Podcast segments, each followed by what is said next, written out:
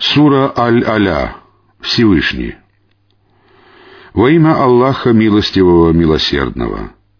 Славь имя Господа Твоего Всевышнего, который сотворил все сущее и всему придал соразмерность, который предопределил судьбу творений и указал путь, который взрастил пастбища, а потом превратил их в темный ссор. Мы позволим тебе прочесть Коран, и ты не забудешь ничего, кроме того, что пожелает Аллах.